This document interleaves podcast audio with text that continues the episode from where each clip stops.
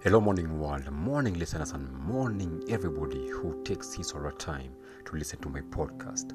Oh, what a day!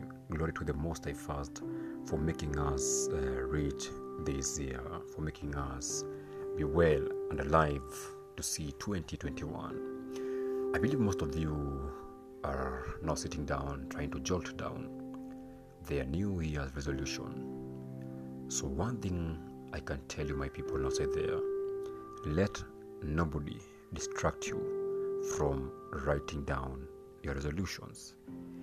Inasmuch many people out there, mostly the motivational speakers, can say some things that might make you not write down your, your resolutions.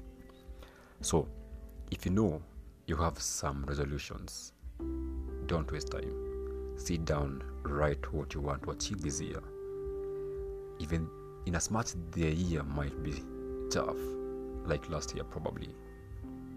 But a positive mindset, it what, or it's what will change the game. Write down what you want to write, write down what you want to achieve, but be smart with your resolutions.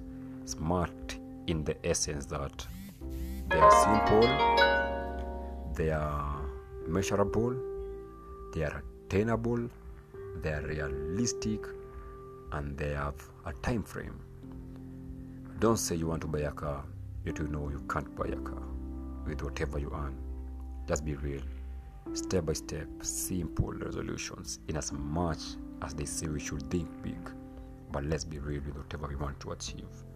Some things will take time, some will can be achieved within a few months, some can be achieved almost at the end of this year.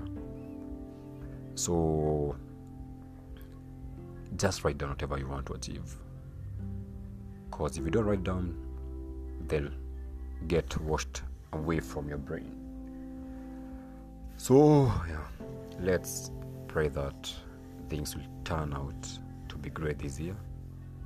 Last year was a learning year, it came as a shock and many became creative.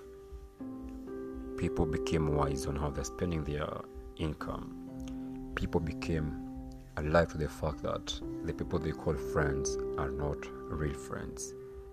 Because when many of us were suffering financially, psychologically, the people you call friends were not there to assist you.